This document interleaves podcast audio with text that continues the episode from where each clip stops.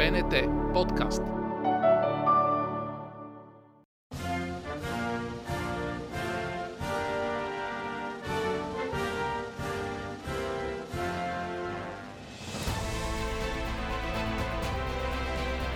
Човешки съдби Сбъднати и несбъднати очаквания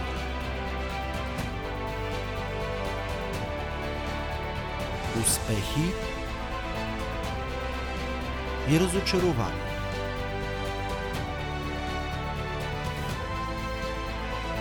Започва Американската мечта с Биляна Бонева и Милена Танасов.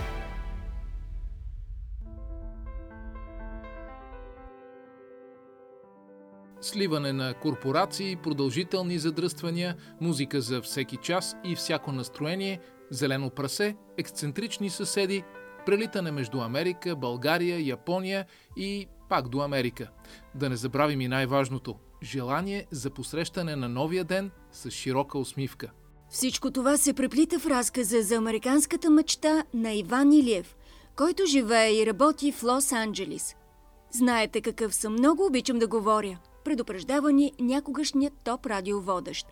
Само, че разказът му все трябва да започне от някъде. Случая той стартира с вдъхновяващ изгрев, наблюдаван от хълмист район на Л.А. Напоследък качваш и социалните мрежи едни много красиви изгледи, изгледи и изгреви над Лос-Анджелис. Направо ми се ще един Red Hot с Californication да си пусна върху тях. Това ли е най-хубавото там, изгревите? Това е най-хубавото за мен, природата е най-хубавото. Аз, когато дойдох за първи път в Лос-Анджелис като турист преди 24 години, беше. А, изобщо не ми хареса този град. Той не е като град, като архитектура, той е толкова разпилян. А, един турист би прекарал по-голямата част от времето си в колата или да отидеш в някакъв тротуар, който не знам защо е толкова известен. А, но природата е уникална и аз използвам абсолютно всяка възможност, която имам да се насладя на възможността да бъда навън, дори през ноември, през октомври, а, да се наслаждавам на хубавото време. Изгревите са хубави, залезите са още по-хубави, защото тук а, нали сме на другата страна на морето, от обратната страна. В България изгревите се случват от към морето, пък тук залезите се случват към морето. Има така един символизъм в цялата тази история, но изгревите също са много хубави. За мен утрото е един момент на чистота, на зареждане с нова енергия, на едно ново начало, което а, имаме тази възможност да се насладим всеки ден. Така че когато мога, а, имам щастието да живея близо до един такъв хълмист район, а, на който мога да се покатеря и да гледам отгоре как града се буди и това ме зарежда с много енергия за следващия ден. Като един човек с много силно развито чувство към музика, каква ти е музиката за началото на деня? О, боже, еми, зависи, зависи как ще се събудя. Има дни, в които искам да слушам Limp Bizkit и да, да чупя неща. Има дни, които искам да слушам Моцарт. Аз а, съм класически образован музикант, затова моя, моя музикален вкус е изключително разнообразен. А слава богу, имаме вече възможност да имаме достъп до абсолютно цялата музикална световна библиотека а, посредством тези нови услуги, които а, станаха факт последните няколко години. Така че а, едно време беше каквото имам в колата, това слушам и ме мързи да сменя диска или съм забрал да си взема от къщи друг диск, докато в наши дни наистина каквото ми дойде на ум, а, от класическа музика през а, българска музика слушам много, обичам J-pop, напоследък слушам много интересно, до старите неща, нали, Red Hot Chili Peppers, Heavy Metal, Ягоди и така нататък, класика. А иначе с какво се занимаваш там отвъд океана в Съединените щати? Какво работиш? Аз а, се занимавам с а, финансовата част на авторските права. Малко е, малко е сложно, а, ще ти обясня. Аз а, дойдох тук като музикант, който искаше да намери професионално развитие в областта на музикалната продукция и тон режисурата. Така се случи, че една част от моята професия стана излишна с възникването на новите технологии. А, след моето обучение как да работя с аналогова звукозаписна техника, в един момент се появиха новите дигитални работни станции, така наречени, и нуждата от моята професия в един момент започна да намалява. И на вече доста напреднала възраст трябваше много, много трезво да разсъждавам върху това какво искам да правя с, с кариерата си и къде мога да намеря развитие. И преди 12 години реших, че времето е дошло да се преквалифицирам, запазвайки желанието да остана в тази развлекателна индустрия, след като завърших стопанско управление или както е модерно на български да се казва бизнес менеджмент, започнах работа в едно световно, световен музикален издател, така наречен, които обслужват авторските права на композиторите и авторите на текстове на, на музика. А, по-специално Моята работа е свързана с това всеки един лиценз или всеки един договор, който ние обслужваме като компания, да аз да се погрижа така, че тези носители на авторски права да бъдат възнаградени както трябва. А, след това 5 години, последните 5 години всъщност работих в Sony, в PlayStation, които направиха един продукт, който беше проектиран да замести а, класическите кабелна и сателитна телевизии, т.е. правата на телевизионните програми, които до този момент се излъчваха или чрез, сателитен, чрез сателитна връзка или по кабел, вече бяха предоставени за стриминг през интернет. А за съжаление този продукт не успя да бъде финансово успешен и Sony затвори този продукт в началото на тази година.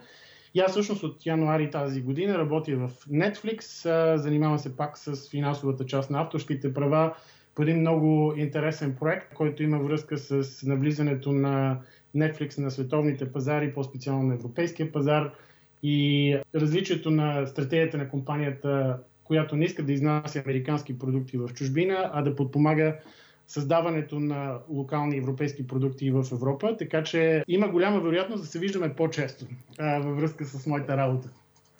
Ще си позволя пък аз да обобщя, изглежда ти си от добрите. Ами, тарая си колкото мога.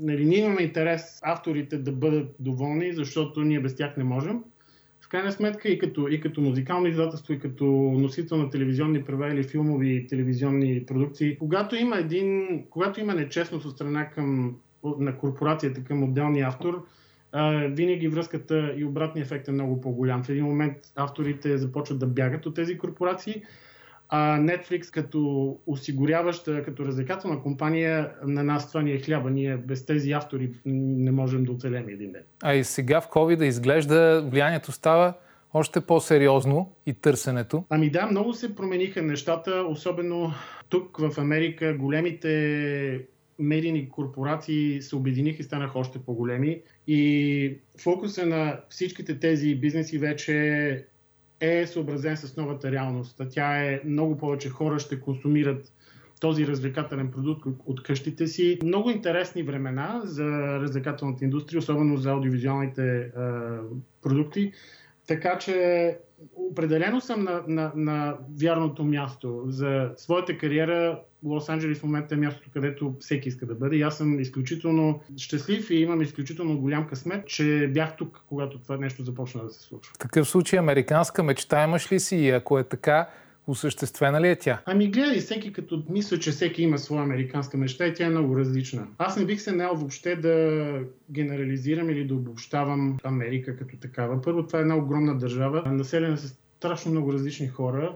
Разликите са дори не между щат и щат или между град и град, те са между квартал и квартал. Така че всяка, всеки един човек има своята американска мечта и може би същността на американската мечта е възможността всеки да изживее своята американска мечта, както, както, както всеки я намира. Значи, може би за една жена, която идва от Близки изток, мечтата е да може да показва лицето си пред хората или да кара кола. Моята мечта беше да видя какво аз винаги съм бил изключително любопитен човек и на мен винаги ми е било интересно какво се случва наистина, особено след като дълги години ние живяхме като пружина, нали, натиснати отгоре, нямах, нямайки възможност да, да излезем да видим наистина какво става, получавайки някакви споредични а, послания за това какво се случва от другата страна или в останалия свят. И в момента, в който този капак се махна, тази пружина в мен изкочи. И аз имах просто нуждата да отида и да видя на място какво всъщност се случва. От първия ден всъщност разбрах, че а, на никой никой никой не се интересува от теб тук, което може да бъде много страшно, може да бъде изключително освобождаващо чувство, защото всеки вече, знайки това, му е даден шанс да се развива както намира за добре. Тук е абсолютно При, прието, имаме едни съседи, например, живеят на, на две преки от нас. Те гледат във двора си едно прасе, което е зелено на цвят и те го разхождат по улицата като домашен любимец. Две преки по-надолу има една, една улица, в която има може би 5 или 6 много консервативни синагоги. И примерно тези хора с зеленото пресе се разхождат на улицата с а, хората, които примерно излизат от синагогата и си казват добър ден и това е абсолютно вреда на нещата.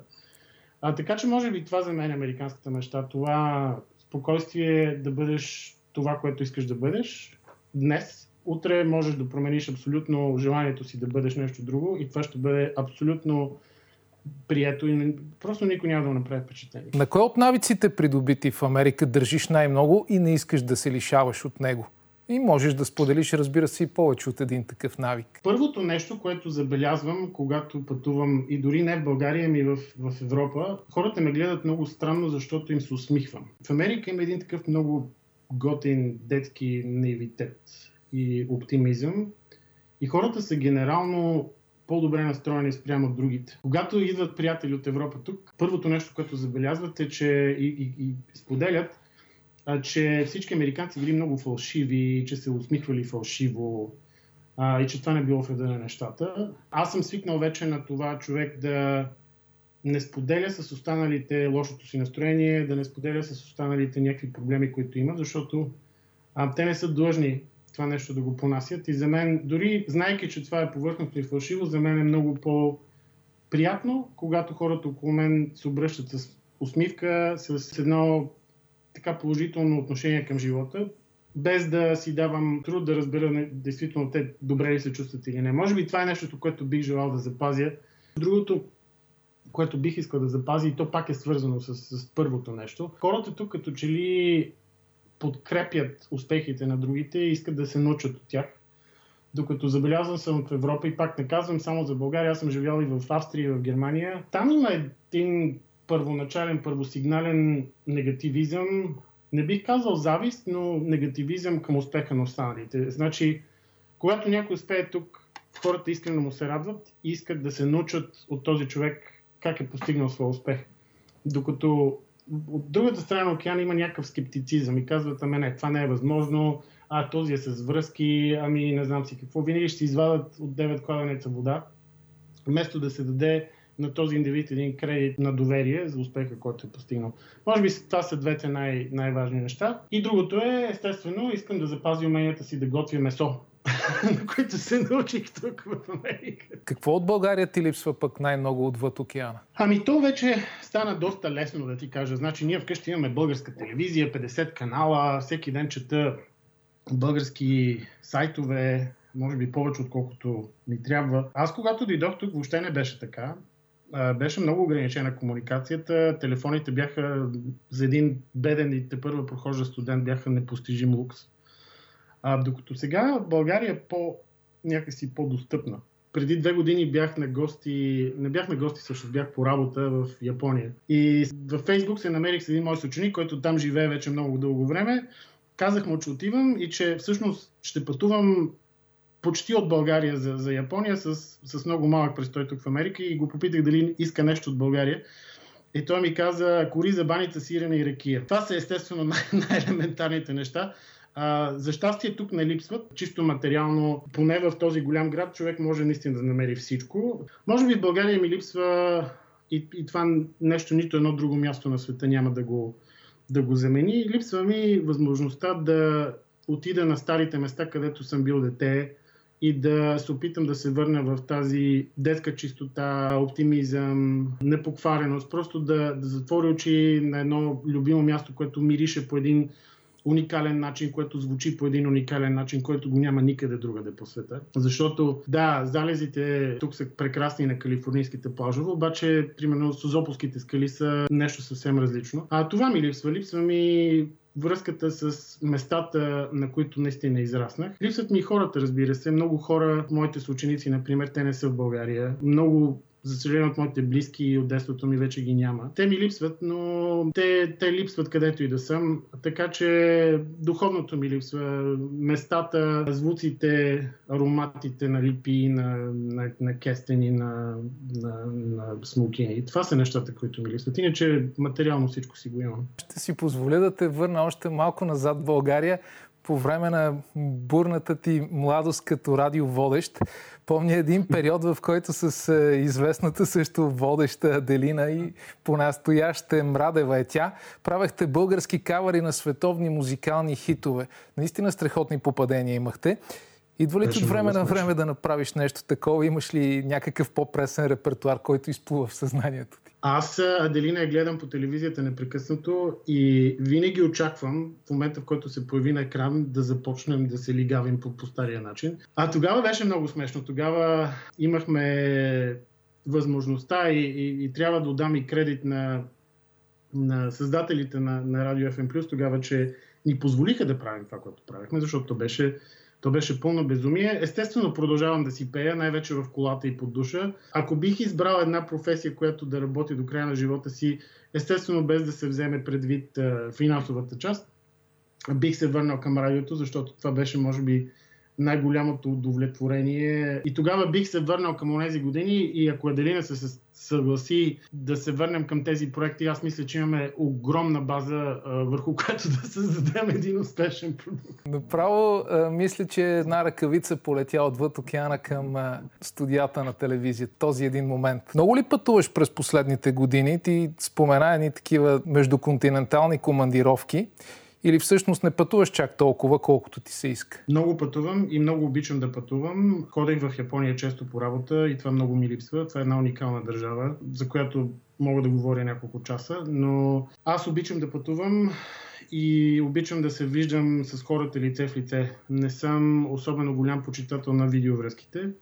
А, тази година, за съжаление, трябваше да отменя четири пътувания имах до Европа, две служебни и две частни не се случиха, за съжаление. Очаквам следващата година да бъде малко по-нормална. И в момента, в който отворя света, изхвърчам като тапа от шампанско и съм на първия самолет за Европа, просто не издържам вече. Следващата ми кола ще бъде електрическа, вече съм, съм дал този обед, но за сега съм на обикновен бензинов автомобил, Слава Богу, в последните 6 месеца не ми, се, не ми се налага да го използвам почти никак. Аз мисля, че ние сме още по средата на това, което се случва и сме взети в усилията си да да изкараме и този ден, пък утре ще видим какво ще стане. И вече като поотмина малко цялата криза да се, да се завъртим и да направим един анализ какво всъщност се случи.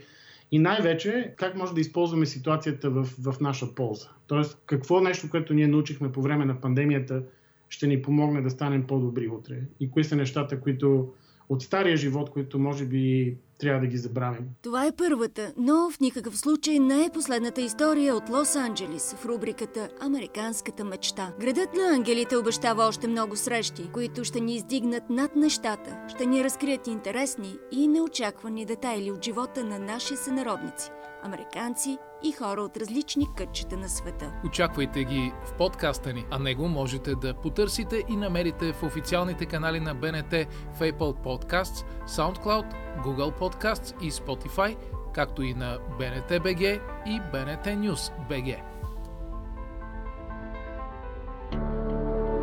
БНТ подкаст.